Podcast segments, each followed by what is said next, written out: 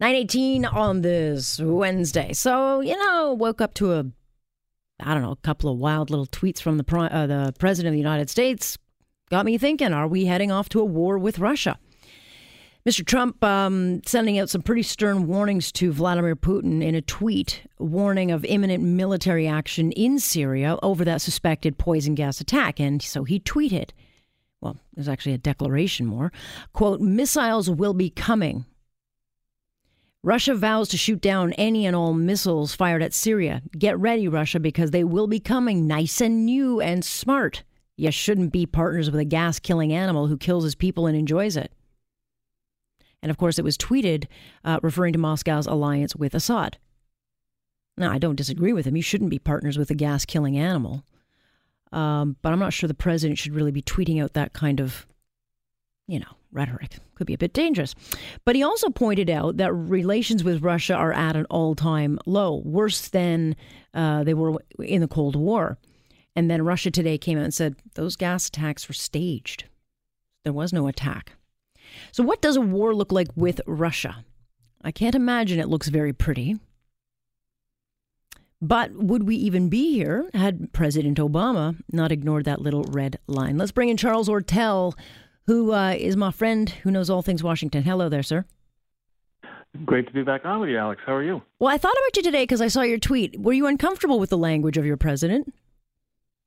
Not in the slightest. I think what President Trump is doing here is actually pretty clever. He is, of course, not hamstrung, but under investigation for possible collusion, his campaign, and he, in connection with the 2015-16 election cycle, collusion with Russia. So, and he's got, you know, this witch hunt after him, and he's got to be very careful how he behaves. I think that the deep state is, you know, the deep state needs crises, right? If there were peace, why would we need a big deep state?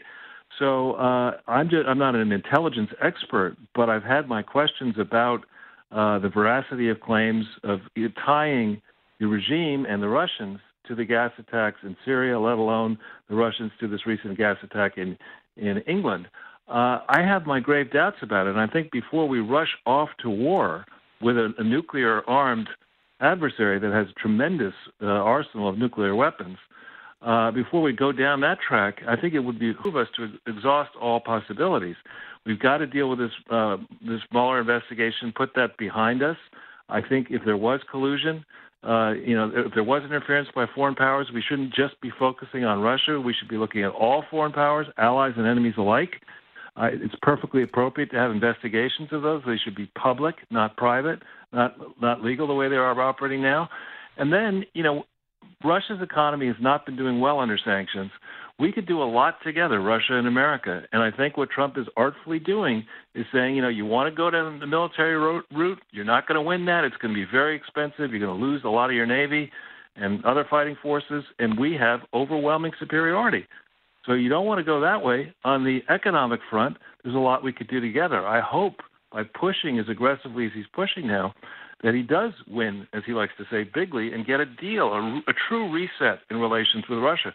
But it's definitely a risky course. Well, it is because you've got John Bolton in there, and he is much more hawkish, I think it's fair to say, than his predecessor. And so what would your thoughts be on how Bolton will be advising? Well, so Bolton's been there, this is his third day? I mean, he's an old veteran hand. He's got his foreign policy views. Everybody knows he's pretty hawkish. But I think John Bolton is a pragmatist. He's not, I don't think he's trying to go on the lecture circuit and work for these institutes that McMaster was working for. He's been around. He's been, in the saddle before.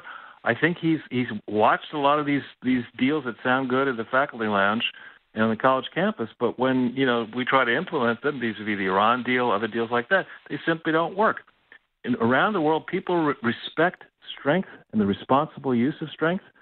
We have a large military force. We have allies. There's still some problems that need to be sorted out in this world. Mm-hmm. I think Russia and the United States could do a lot together. I hope that Canada and the United States will get closer and the same mind addressing some of these crises. But I think Trump is actually behaving as a grown-up though he from time to time does indeed use these childish taunts. Yeah, you know, our prime minister said fairly unequivocally today that Canada will have no involvement. But, you know, I mean, who knows what he's doing at this point or what costume he's putting on.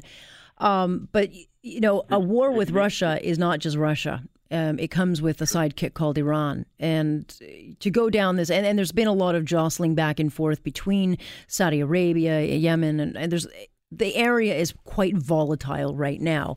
And so how does the rhetoric then add into the already tense times? So I know I know what you meant to say, Alex, is your current prime minister. What did I say? My former? Yes, my current, the current prime minister. Yeah, current. But no, I like in the Middle East, I have to say, I like the way things are shaping up. I think the people of Iran have been poorly served by the malacracy. And to see Israel and Saudi Arabia and the Sunni states now coming closer, not just, you know, politically, but economically, pursuing these mega projects in Saudi Arabia, adjacent Israel, adjacent Jordan, et cetera. I think these are massive forces for good. And I like our coterie of allies and would, you know, certainly be betting on our allies against Iran, forgetting about what we could do to help our allies. I mean, I think Russia needs to take a close look at who they're left with now. They're with Venezuela, Iran, Cuba, North Korea. I mean, you know, they're not exactly on the best team right now, and they have an opportunity to switch sides, be welcomed with open arms, I think, and do a lot of good things for Western Europe, for the civilized world, and the Middle East, and help build out their economy for not just for, you know, a year, but for decades, generations. Yeah, Russia's got friends in all the low places. But the bottom line is, you know, Mr. Trump has been accused of being too cozy with Russia. Clearly, they're not all that cozy right now, but I'm sure the next likely conspiracy theory is that this is all an act to make it look like, a, you know, to cover up for the investigation on collusion with Russia. So that, you know, I can just see the headline now, Trump trying to provoke war to avoid scrutiny. You mean the headline in the remaining print and radio and television outlets that nobody's reading, listening, or watching? Yes, those ones. But nonetheless, that is what he's been accused of. Yeah, I'm afraid that there, you know, there's diehard people. You remember after World War II, there were these Japanese soldiers that would come out 10, 20 years after the war was over and still believe they were fighting for the emperor. That's what you're dealing with here in the United States and some of these advanced nations. You're dealing with people who love globalism because it feeds them well, but don't understand the damage that globalism has done to the average person, the forgotten man and woman in Canada and America and in Europe.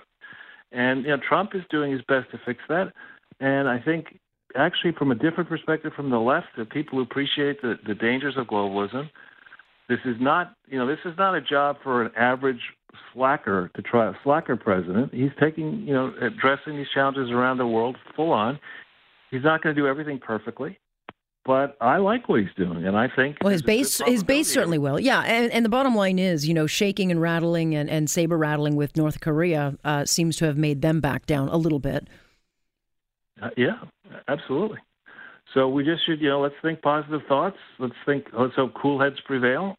But I like Trump and America's odds much better than I like the Russian odds if they go down the military course. Jeez. Yeah, where do we go?